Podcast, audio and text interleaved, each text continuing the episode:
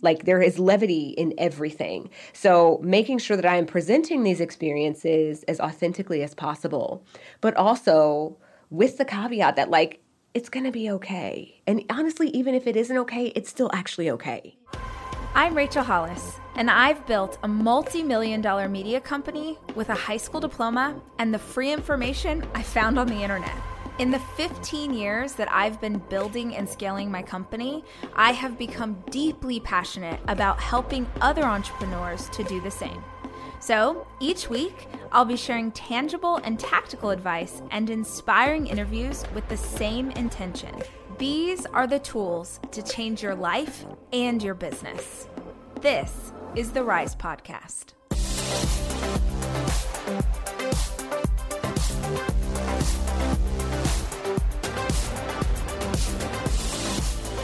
Did you always want to be a writer? Is that something you had since you were a little girl? Like, what was that journey for you to become an author? So what's interesting about my journey to becoming an author is I did want to be a writer, but as a Black woman, not seeing writers who looked like me hindered me in a lot of ways, which is why I write the stuff that I do, not only because it's like when I guess it hit me when I hit my late 20s that like if I wasn't seeing myself in books, other people weren't getting an opportunity to see me either. Absolutely. And realizing how important that was is kind of what made me decide to go ahead and take the plunge. Yeah. Can we let's dig into that right at the top, because I think it's so crazy that you say that. Literally this morning I was talking about business, but I had posted a quote. It's not my quote, it's an old one. But if you can't see it, how do you know you can be it? Mm-hmm. And I think so much of my career has been propelled by not seeing women in business settings. Like I wanted to see a female host of a business podcast like this one, and I didn't. Or I wanted to see women on stage, and I didn't. And so I started leaning into that because I wanted the same kind of thing. Can you talk to me about if someone's listening to this and they've never really thought of that before, like, oh, well, I have the privilege of always seeing myself in books and media. It's wild, right? Like not when you don't see yourself in, books are something that we are forced to look at from the time we enter schooling, right? So like pre-K on, I remember The Very Hungry Caterpillar from like pre-K, right? And it's a book about a caterpillar, but like as you get older and you're forced to read books about actual human beings, when you don't see human beings in those books that look like you, you start to wonder if you actually exist. Like books have such a way of shaping our notions of reality. Books and media, books, films, TV, etc. But because books are tied to literacy and literacy is tied to like success, I realized that like, I had to do something because it's not fun. Growing up, I think I saw like 3 Black people in the books I had to read between 8th and 12th grade. And I was like the only Black kid in the class. So we're reading Huck Finn, and we got Jim, who I couldn't even understand half the time because of the way he's written. Yeah. And then there's Tom Robinson from To Kill a Mockingbird, who did nothing wrong but winds up having to face the consequences of this thing that he didn't even do. And then there's Crooks from Of Mice and Men, who he couldn't really get anything done despite being this really sweet character.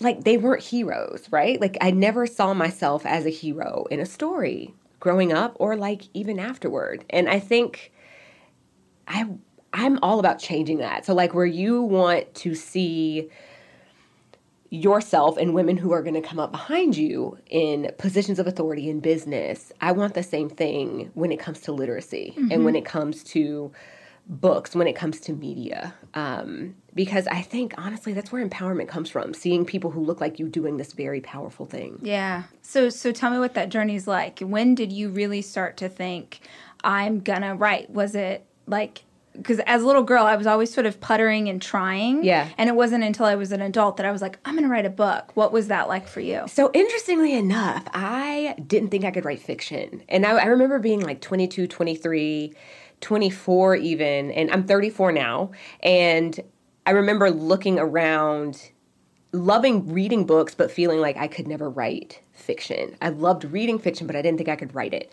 And it took me reading, actually, the Divergent series by Veronica Roth. Totally. That was the first book series where a Black character lives through the end. And it like awakened something within me because this girl in this book, Christina is the character's name. She was the first time I was like 27 or 28 when I read this book. And I think I was 28 when I read the second one. I was 27 when I read Divergent and 28 when I read Insurgent. And then Allegiant came out. But like this whole series, you see this black girl. I got to see this black girl like doing the things that I felt like I would do if I were in her shoes. That was a really powerful experience for me. So at 28, I decided to give it a try. I decided to try and write fiction. And like the first go round was trash. Yeah, like, my first book was so bad. And yeah. I think that we should both stress this, right? Yes. Like if you are a person who wants to write a book, recognize that the first time might not be great. Yeah. And that's okay. Yeah. Right? Honestly, the first several times were not that great for me. Absolutely. Dear Martin was the third book I wrote, and it was the first one published. So, like, you know, you got to kind of keep at it. Yeah. Practice makes improved. Yeah. But yeah, it took, but then once it clicked that it was a thing that I could do, I can't stop. Yeah. It's like all I want to do now. Yeah. And so are you staying in the fiction genre? Do you think you'll ever jump to – because I started in fiction, and then I jumped to nonfiction. Oh, yeah. And I miss fiction so terribly. But it feels like this – there's like this blessing and this curse of having success in a certain area. Mm-hmm. Or I suppose it could even be like writing for young adults versus writing for or whatever, that you kind of – that now everyone goes, okay, this is what you're known for, write more of this thing. What was that like for you? So, interestingly enough, this is something I've been thinking about and talking to my therapist about a lot because this is my message really to your listeners. You are allowed to be good at more than one thing. Mm. We're kind of taught and conditioned that like, okay, this is the thing that you're good at, like stick to this thing. And if you try to do other things, you're that whole jack of all trades but a master of none, a Jill of all trades but a master of none. But I think that's bullcrap. Yeah. Like I do think it's possible to be good at multiple things, and I absolutely plan to do all of it. Yeah. I want to do nonfiction. I want to do adult fiction. I want to do picture books. I'm going to do all of it. I want to screenwrite, and I'm going to do these things. That's awesome. Yeah. So where are you now with your – so Dear Martin came out. That was the first book that was published. Yeah. And what happened with that one? So this is the craziest thing in the world. Yeah. So that was 2017. Interestingly enough, I sold Dear Martin in February of 2015, and it took 32 months or so before it was actually on a shelf. Yeah. But once – like the beginning of 2017 hit and people started reading the book. They started liking the book. And now it's a book that's constantly assigned in schools. I have the utter privilege of getting to like travel around the country talking about racism, mm-hmm. you know, to kids as young as 12. Like I've been in middle schools. I've been in high schools. A couple weeks ago, I was like in this very small technical school in the Upper Peninsula of Michigan. Oh, my gosh. So it was like me and like two sets of 800 students, first-year students, like 80% of whom were like straight white dudes. Yeah. From conservative areas. So it's afforded me the opportunity to talk to so many different types of people. And it's wild. Will you explain what the book's about if people haven't read it yet? Yeah. So it's a book that follows a 17-year-old African-American boy named Justice who, after a traumatic experience with racial profiling, like there's a night that he is trying to help his ex-girlfriend get home after she's had too much to drink. A police officer pulls up, assumes that he is up to no good because he's trying to put her in her own car, and he arrests this kid on the spot, gives him no chance to speak, no chance to explain himself. And from that experience, this kid who is super high achieving, he's like headed to Yale, he goes to this very elite private school, he decides he's going to start a journal of letters that he writes to the late Dr. Martin Luther King Jr. just to see how Dr. King's teachings apply now in the 21st century. So he uses it as this journal, like he makes this journal of letters, really just trying to process the world around him and how he fits inside of it. And it's a book that gets real gritty.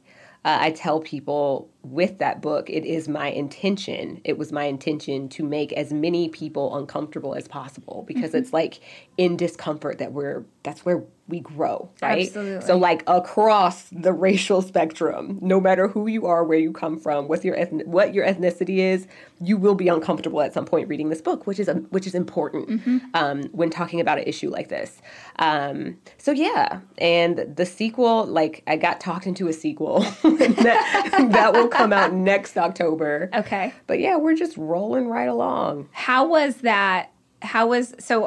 With my first fiction book, put it out into the world, and the publisher was like, we think this is a series. Mm-hmm. It was never that in my own mind. Yeah. But with the second book, I got to play on completely different characters. I didn't keep that story going. So is that what you did, or this is truly his sequel? Yeah, no. So this is, I call it a sequanian. So it's like a sequel time-wise, yes, but a companion novel, and that is from a different perspective. Got it. Yeah. And how was that to write? You know, they were both really awful to write. Yeah, I understand that. The research was excruciating. There's a lot that I just don't want to think about, you know. But I had to for both of these books. The sequel really, the Sequanian, it really deals with the juvenile justice system and inequities, racial inequities in the juvenile justice system, and how a lot of these African-American boys wind up kind of criminalized before they even get an opportunity to be like 13, you mm-hmm. know? You make one mistake and suddenly you have this record, and because of this record, you're kind of sent on a very specific trajectory, and it's something that really bothers me. So where in the first book I'm dealing with just kind of systemic racism and microaggressions and all the ways that, you know, from the foundations of this country, things have been set up for certain people to be able to succeed and other people to be to struggle mm-hmm. With that. This book is more about circumstances and how a lot of the time we don't think, when it comes to Black boys specifically, we don't think about the circumstances of their lives that have led them to where they are. Mm-hmm. And I have two little boys, so like this kids? Is important to me. So I have two. Let's see. One of them is 3, going on like 27, and my other son is 7. Yeah. Yeah. And so you're writing this as you're researching. What is that process like for you? Do you sort of compile it all at the beginning and then start writing, or do you write, research? I do more the latter. So interestingly enough, we tried to sell a different book before Dear Martin, and the editor, who is just a dream to work with, while she liked my writing, she wasn't sold on that other story.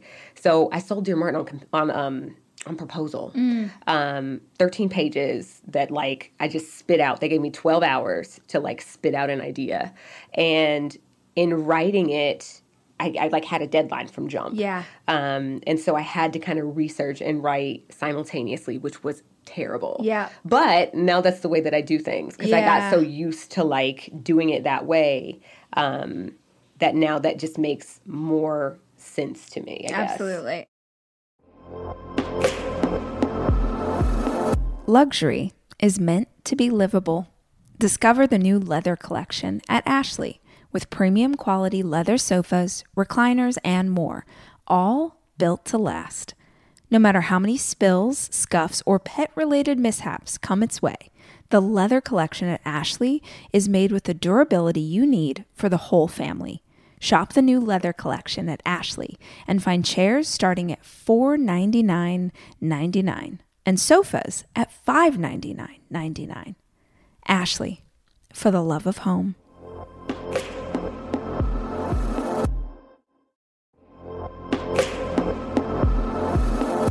Debit card users, listen up.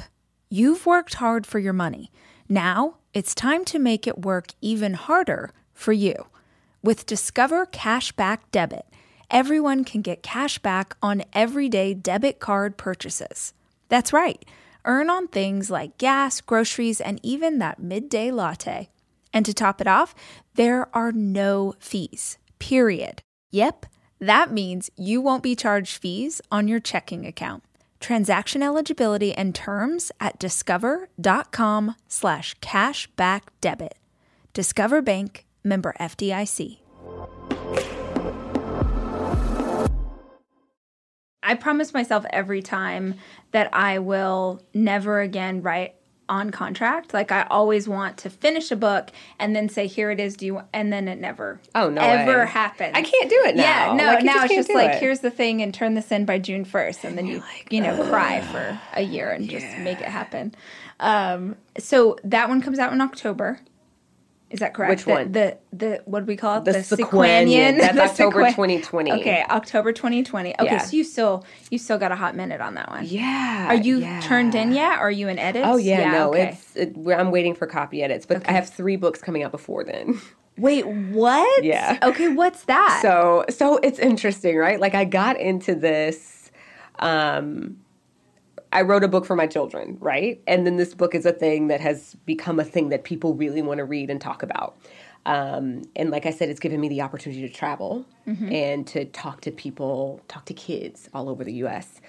In talking to kids, they really want books now. Like, I can't tell you the number of kids I've interacted with who say, yo, I never read a book in my life, but like, I read this one and I love it. Mm. What else you got? Yeah. And so I feel this, like I feel compelled Absolutely. To just produce and produce and produce. So I have a book, my second YA came out last October. That one's called Odd One Out. That one deals with questioning and like teen sexuality mm-hmm. and trying to figure out your attractions and orientation mm-hmm. and like how does friendship work when it's, you know, male, female, female, female, when there are romantic feelings, when there are platonic, like how do you mm-hmm. deal with that whole mess when you're young? My novel that comes out, I have a novel coming out October 15th of this year. That one's called Jackpot, and Jackpot is about economic inequality. And that one follows an African-American girl who lives, she's like kind of the poor kid in an upper middle class area. When I was young, my mom moved us to a suburb of Atlanta where the schools were better. And this is a reality for a lot of kids of color across the country, where you have your parents, either you're bused in or, you know, some way or another, you come from kind of a lower income situation, but you wind up surrounded by people who have a lot of money. So this young lady works at a gas station, really to help her mother cover the bills. And there's a night that she sells a lottery ticket worth $106 million. But when the winner doesn't come forward, she decides to tap the only other person in the store when she sold the ticket, who happens to be the richest boy in school. So it's really this collision course of like a have and a have not, and what happens when two people from opposite ends of the socioeconomic spectrum have to work together to solve a problem. So that one's October 15th. January, I have my first middle grade novel coming out. That one's called Clean Getaway. That one follows. Will you explain the difference for listeners, Absolutely. Like in author world, the difference between YA Yes. and middle grade? So like, what's the hard and fast rules about the different styles in there? You know, there really aren't any. Yeah. So that's the complicated part, right? Is it's it like just you the just age of the character? A little bit. But then even with that, like there are books about 12-year-olds that I would not qualify 100% as middle grade. And there are books about 16-year-olds that I'm like, is this written for a fourth grader? Yeah. But in general, I think of the middle grade books as the experiences of kids between like 8 and 12. So you're seeing those thought processes. You're seeing they're kind of getting prepared to go through the muck of being an actual teenager. Mm-hmm. And then, of course, YA, it can be a little grittier. There are more intense thematic elements. And I think, honestly, one of the main differences is that most middle graders, their parents are picking the book, versus in YA, like, they're picking their own books. Interesting. Yeah. Which is, like, yeah. Or you're nebulous. 36 like me and you're reading YA because you're just that cool. You know, if I can be 34 and write it, you can be 34 and read it. That's awesome. So so you have a middle grade. Yes, the middle grade, yes, which also deals with racism. Clearly, I have a theme. So that one follows a little black boy who goes on a road trip with his white grandmother across the American South. Mm. And, like, as they travel, it's a trip that she tried to take with her African-American husband in the 60s. So they're traveling along, and he's discovering that the world is a lot different. Yeah. And it was different for her then than it is now. But there are also still some vestiges of some of the stuff that she's talking about in his own life. And he also discovers that she's maybe a little different than he's expecting. Mm. So that one was hard, but also fun to write. May 5th, I'm really excited about this one. I have a Marvel novel coming out. Oh my gosh. Yes. That's incredible. I'm doing a series that features Shuri from Black Panther. Okay. And that has been the most challenging project I have ever done. Number one, because typically I'm writing contemporary stuff, right? Yeah. So now all of a sudden I have to switch into this kind of science fiction fantasy world building, that already exists. That's the weird part, right? Like, it's like I have to like play by rules. That is, I don't get to make the rules up. They already exist. But I also have to learn how to kind of work with like things that aren't real, like vibranium. Like, that's not an actual thing, right? So like it does all this cool stuff, but it isn't actually real. But there are rules for how you can use it. How funny. Yeah. Well, tell me about getting that call. It was an email. Okay. And I lost my mind in an airport. Oh, my gosh. Yeah. So I get this email that's like, yeah, we're thinking, we really want to do this project. And we were thinking Nic Stone would be perfect. And I screamed inside the Amarillo, Texas airport. And anybody who has been in Amarillo, Texas, like I saw a literal tumbleweed there. And I thought those were just in like the Wile E. Coyote cosmetics. Like, the cartoons. What am I saying? Cosmetics. Yes. I thought it was in the cartoons, and I actually saw one, and I was like, whoa. But yeah, I get this email, and I like screamed in the airport. And is that for kids, or that's just like, this is a... Anyone. Comic book, graphic novel. She's like 12, 13 in the book. So it's pre-film, pre-comic canon, which means I did get to have a little bit of fun. You got to experiment. Yeah, because like, this is like a time in her life before she actually exists in the comic world. Yeah. So that was fun. And so the first one of those comes out May 5th. And then the sequel to Dear Martin, is October 6th next year. You have a year. My goodness. It's getting fun. Yeah. I'm curious how different it is. Like, I know what it is to launch books for adults, but I never thought about what the process is to launch stuff for kids. Mm-hmm. From a business perspective, are you, like, present on platform like Snap or TikTok, or like do you hang out in places that you're specifically marketing to younger kids, or how do you even... I feel like that'd be creepy. Like, if I'm 100% on TikTok, and I only create content for like 12-year-old girls. See, I don't even know what TikTok is. So TikTok is this platform that is primarily middle schoolers and even some elementary and then high school. It's kind of like Vine. So it's like the new Vine. Okay. But the content that I do there is literally just for a middle school audience. So I talk about breakouts or bullies, or like literally just stuff that's for them. Yeah. Because I found, and I'm sure, and when you go to schools, you're finding the same things. But the conversation that I'm having with these young girls is devastating. Yeah. Like that. What's interesting is that as you're talking, I can imagine people saying like, "Oh, these topics feel too. This is too gritty for kids today," or whatever. It's like you literally have no idea what you're talking about. Mm-hmm. You are not truly interacting with children in this country if you think these topics are something that they don't deal with on a daily basis. You've also forgotten what it's like to be young. Right. Exactly right. Yeah. Yeah. Yeah. I think about the number of adults I interact with who... You know, they're like, there shouldn't be sex in books about high schoolers. And I say, when did you lose your virginity? Exactly. And they go, oh. And I'm like, I think it would actually kind of be helpful. Yeah. You know? If this was a conversation. We should be talking about this. Yeah. But yeah, no. So I've typically, I love Instagram. Follow me on Instagram at Nic Stone. But yeah, I love Instagram. It makes me very happy because there's no commentary. Yeah. Like, I mean, you get like comments, but like. Yeah. I love that it's just pictures. I can just scroll through pictures. There's no words, no diatribes. I can just scroll. But for the most part, when it comes to marketing, this is actually a really good question. I don't really have an answer. And I think it's because I don't have a frame of reference for the adult world. How does it work in the adult world? So we do a huge pre-launch campaign. So you do a ton of stuff to get awareness out before the book comes out. Okay. We do like pre-order campaign. So we do something that you get, for instance, with like Girls Stop Apologizing. We did a e-course that if you pre-ordered the book, so in publishing world, if you're listening to this, you don't know what we're talking about, mm-hmm. All your pre-orders hit on day one. Yes. So that first day, it could look like you had 10,000 or 20,000 books sell that day, mm-hmm. which is super helpful for getting on the list, which matters if you're an author, blah, blah, blah.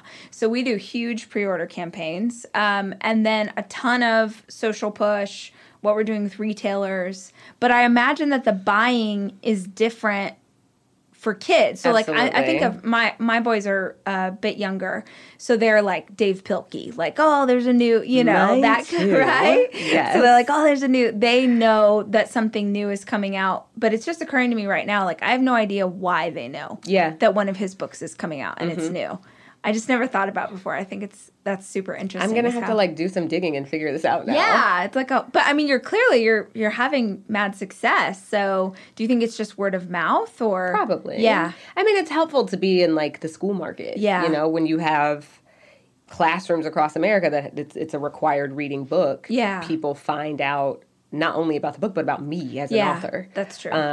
Which is helpful. Yeah, that's support. Like, it's very helpful. Yeah. I don't know. And now I need to find out. Yeah. Like, now I need to know. I know they do, like, marketing campaigns in magazines, for instance, that are aimed at teenagers. Yeah. Like, I remember doing an essay on the Teen Vogue website and something for 17 magazine and things where there are teenagers. Yeah. But that's a really interesting question. Yeah. I'm just always curious how other people, like how you navigate that and what does it look like to meet kids where they're at? Yeah. And talk to them where they're at. I mean, the thing is, are you on the road quite a bit, traveling to schools? Yeah. Mm-hmm. And how long have you been doing that? Since I started in 2017. So I'm headed into I'm like at the tail end of the second year of doing it. Are you still enjoying that, or I love it. You love it. I love it. I do. Yeah, I find it enriching. Yeah, I'm also like overwhelmingly extroverted, like almost to a fault, where I hate being alone. Yeah, my husband and children were both gone on Sunday night, so I literally had friends come sleep at my house so that I would not be alone in my house. Yes, but I get re-energized. I mean, of course, there's like a threshold, right? Yeah. You cross that threshold and you're like, whoa, that was too much. Yeah. But for the most part, I love getting to talk to kids and hear what's on their minds and like hear like, what are y'all actually thinking about? What is concerning you? And how do I help you, you know, become who you want to be? Like, what do I say to you? What do you need to hear from me, basically? Yeah. Have you been surprised by what you've heard? Absolutely. Yeah. A lot of the time. It's like it can be easy to buy into the idea that 12 to 18-year-olds are wildly self-absorbed. But honestly, it's just not true. Yeah. I mean, you have, of course, every now and then you'll encounter the person who only sees their own reflection. Mm-hmm. But that's true whether you're 12 or whether you're 36. Yeah. Like, I got a few friends where I'm like, girl, if you don't get out the mirror so we can go. Yeah. They are very engaged. Mm-hmm. They're very locked in. And most of them really want to help make the world a better place. Yeah, I agree with that. And I think that is a beautiful thing. Mm-hmm. So, you know, I see it as such a privilege that I get the opportunity to like pour into that and to kind of help cultivate that. As you look forward to when you step outside of the fiction space, like, do you know, I think most authors sort of know the next like 27 projects, if only you had the time to write them. So do you know what that, like, if you were stepping out, what it would look like? I do. I've been talking to my husband about it for a few days now, and we'll see what happens. Yeah. Yeah. I've got 3 next year, 4 in 2021. And then that are due or that are coming out? That are coming out. Okay. Yeah. And then I will have fulfilled contracts at that point. Yeah. But I'm sure I'll sign some new ones before, that's right? That's always the way. So we'll see. Yeah. I definitely have a few ideas clicking around in there about, you know, kind of just taking up space in another arena, because like I said before, I think it's totally fine to be good at more than one thing. Yeah. And to be in pursuit of more than one thing. Even within the publishing industry, you don't have to stay in one age range. You don't have to stay in one genre. Like if you I've built a YA audience. Now I'm going to work on building a middle grade audience, and then I will work on building an adult audience. Yeah. And I think that like it's fine that not everybody reads everything that I do. Like absolutely. I can do this for you, and I'll do this over here for you, and this over here is for you. Yeah. And we'll just go from there, because why not? I'm writing a screenplay right now, which has been, I thought of this idea like 4 years ago, and it's that project that I'm like, when I have time, and I'm on deadline for the next book, and I'm taking a moment out of being on deadline to do this, which is, you know, the dumbest thing in the whole world. But I also know if I don't force myself to do it, yep, I'm not going to finish. And it is, I'm sure, total garbage, but I am having so much fun. Yes. Yeah, right? And I'm loving that I get to say things or do things in this that you would not find in my nonfiction for sure. Uh-huh. You wouldn't even find in my fiction. Like, I'm like, oh, I can't believe I'm going to make that joke right now. But the whole point of this is that I'm trying something new. Yeah. So I love the idea of pushing yourself outside of what you're known for, like, right? You have to, yeah. I feel.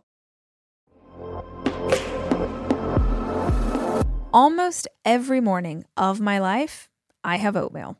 Seriously, during the winter, having something hot in the morning really makes a big difference in my day.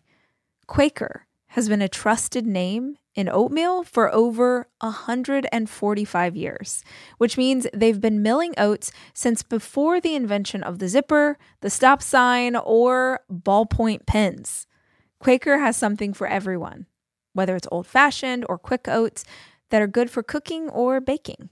And while a ton of things have changed, the good stuff remains the same.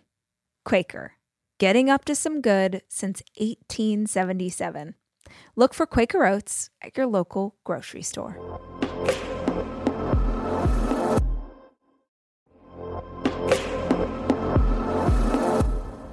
Guys, no two listeners of the show are exactly alike, which means that no two vacations you take are going to be exactly alike either.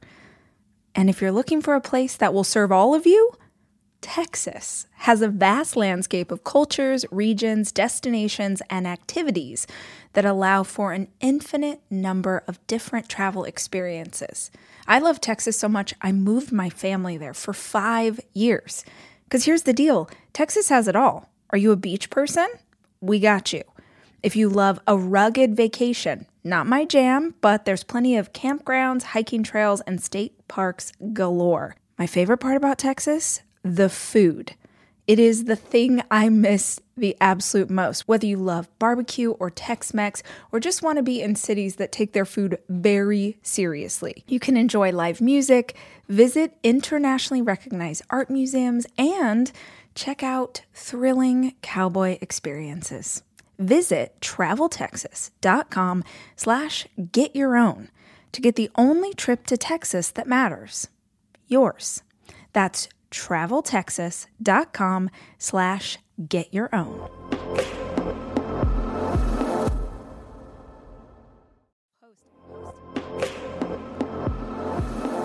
I am taking my 4 children away this weekend to go skiing. And I think if you're a parent like me, you understand how important it is to have a kitchen available to you when you have 4 kids, which is why Airbnb is always the place that I head to just make the vacation easier. And I have always used Airbnb as a place to stay, whether it was for work or family or a girls' weekend. But more and more, my friends are using Airbnb in a totally different way, as a business, as a way to invest in property and earn money for it. While you're away, your home could be an Airbnb. Hosting can easily fit into your lifestyle, and it's a great way to earn some extra money. Your home might be worth more than you think. Find out how much at airbnb.com/host.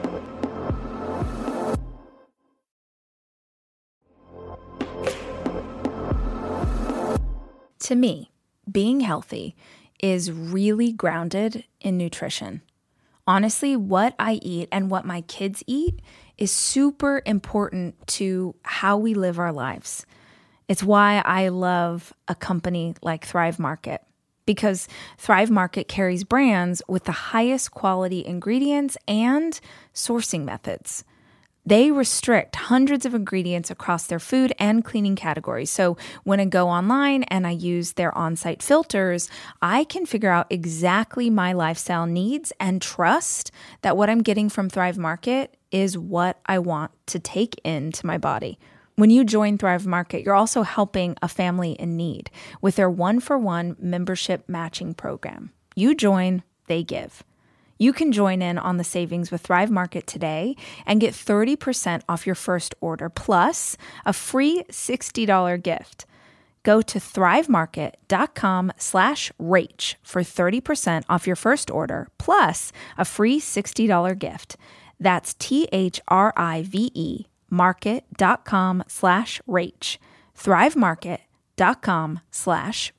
thrivemarket.com/Rach. I was listening to this podcast on the Rebel Brain. It's one of the like NPR brain, there's like a series of brain things. It's one of the NPR podcasts. But they were talking about how important it is once you become an expert at something to go back to being an amateur at something else. Oh, that's good. To keep the elasticity. You want to keep learning. You should never stop learning, because the minute you become an expert and you stagnate, nobody's going to, okay, cool, you're an expert, and now what? Yeah. You know? And also it's just good for us as individuals to continuously be learning and continuously be stuffing ourselves with things that are new and shoving ourselves outside of our comfort zones. Yeah. Yeah, I think that there's something really powerful about stepping away, especially if you've had strong success in something. It almost feels, I don't know if you feel like this, but it almost feels like stifling to me creatively that I had such big success in a very specific thing that, of course, the publisher is like, just write that book forever. Yes. And I'm like, well, yeah, but I said the things that I wanted, and then I'll, you throw out ideas, I'll talk to my lit agent, I'll be like, what if I, and they're like, oh, Lord, no, do not write that. But I think that there's something so powerful about forcing yourself back to zero. Yeah. Hey, great, you did that thing over there. And a lot of people would live in that forever. But I would rather challenge myself, even, by the way, if I think it's good and other people are like, this is dumpster trash. Fire. Right. Yeah. And I'm like, but I did it. Yes. Exactly right. Yeah. Exactly right. And I hear you. And I'm like, okay, so this is, if my lit agent tells me not to do something, that's exactly what I'm going to do. Yeah. And I think that that's just, I think that that's an important thing. Therapy has been wrecking my life lately. But some of the things that I am taking from it with regard to doing the uncomfortable and pursuing things you don't know you're good at yet. Yeah. Because I feel like a lot of us have all of this kind of untapped magic inside of us that we never unleash, we never find, because we're too busy focusing on how other people think of us. Mm-hmm. And the more time we spend trying to dig that stuff out, figuring out what makes us tick, what makes me tick? What are the things that bother me? What are the questions that I have about the world that I'm afraid to ask because I'm afraid of the answer? Digging into those things, I think, is just so enriching.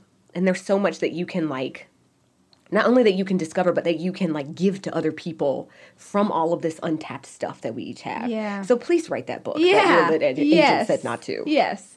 What is it like for you to have gone from the idea back in the day, I'm going to write this thing, I'm going to try, I want to create something, I want to see myself in these pages, to today, so much opportunity in front of you. What does that responsibility feel like? Ooh, that's a question. I'm the eldest of three, so I don't, I definitely feel a responsibility, but I also see it as a part of being kind of this big sister creature, writing for these younger siblings that I'm constantly surrounded by.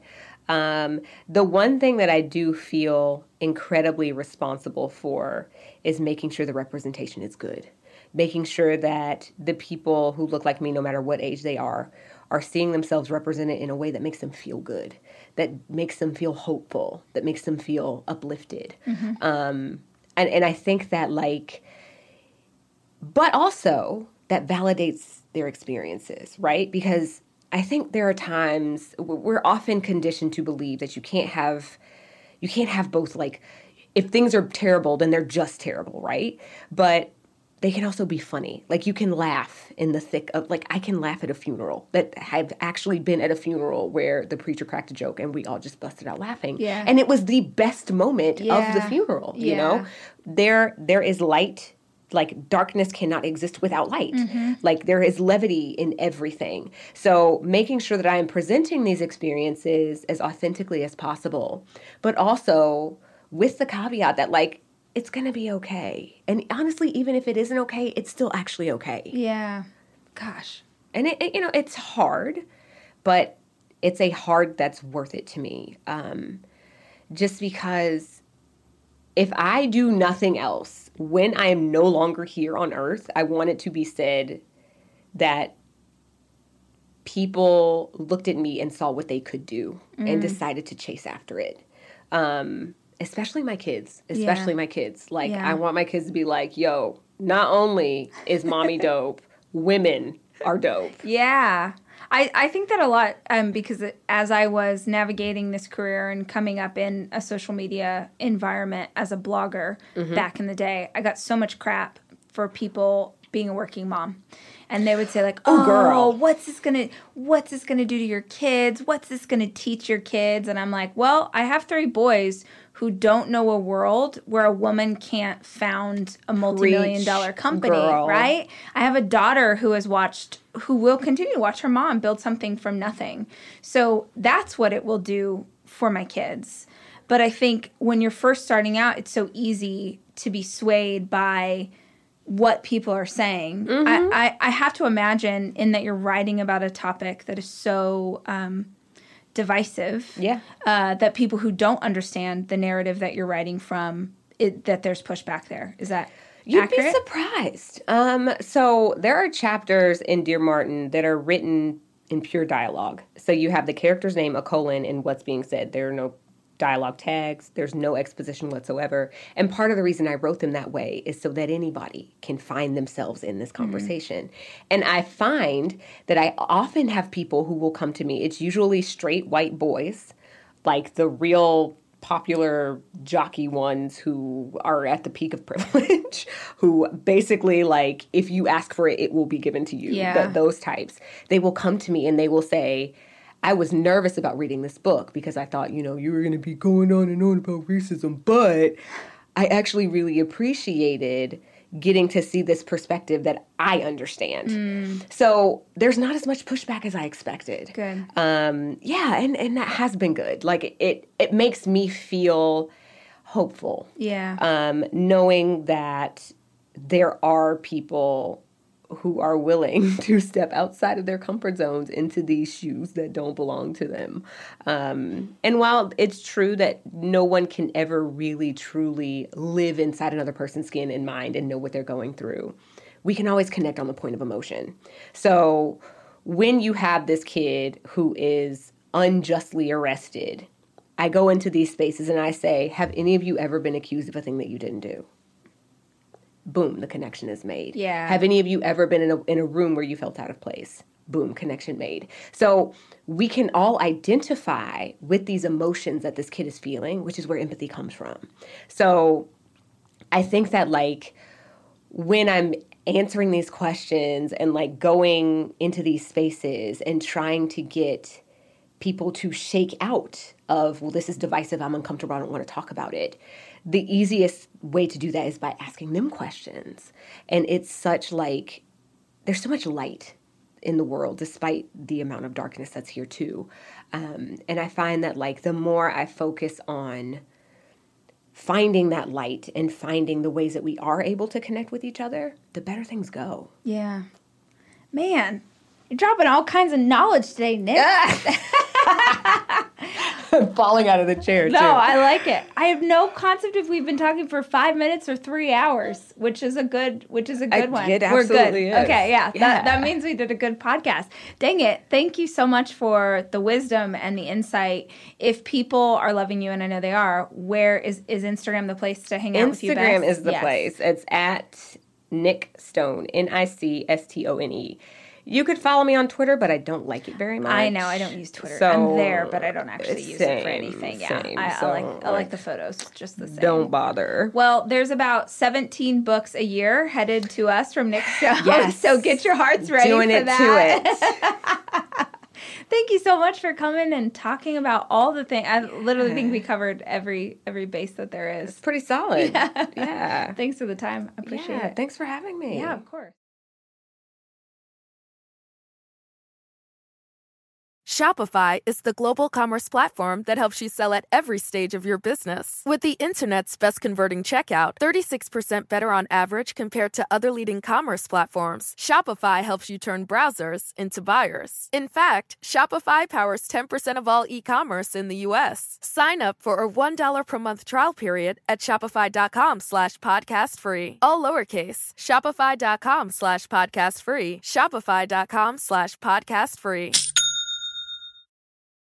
Your business was humming, but now you're falling behind. Your teams are buried in manual work, tasks are taking forever to complete, and getting one source of truth is like pulling teeth. If this is you, then you should know these three numbers. 37,000. That's the number of businesses that have upgraded to NetSuite by Oracle. NetSuite is the #1 cloud financial system, streamlining accounting, financial management, inventory, HR, and more. 25. NetSuite turns 25 this year. That's 25 years of helping businesses do more with less, close their books in days, not weeks, and drive down costs. One, because your business is one of a kind. Get a customized solution for all your key performance indicators in one efficient system with one source of truth. Manage risk, get reliable forecasts, and improve margins. With NetSuite, it's everything you need to grow, all in one place. Get your business back to the greatness where it belongs. Learn more at netsuite.com/podcast25.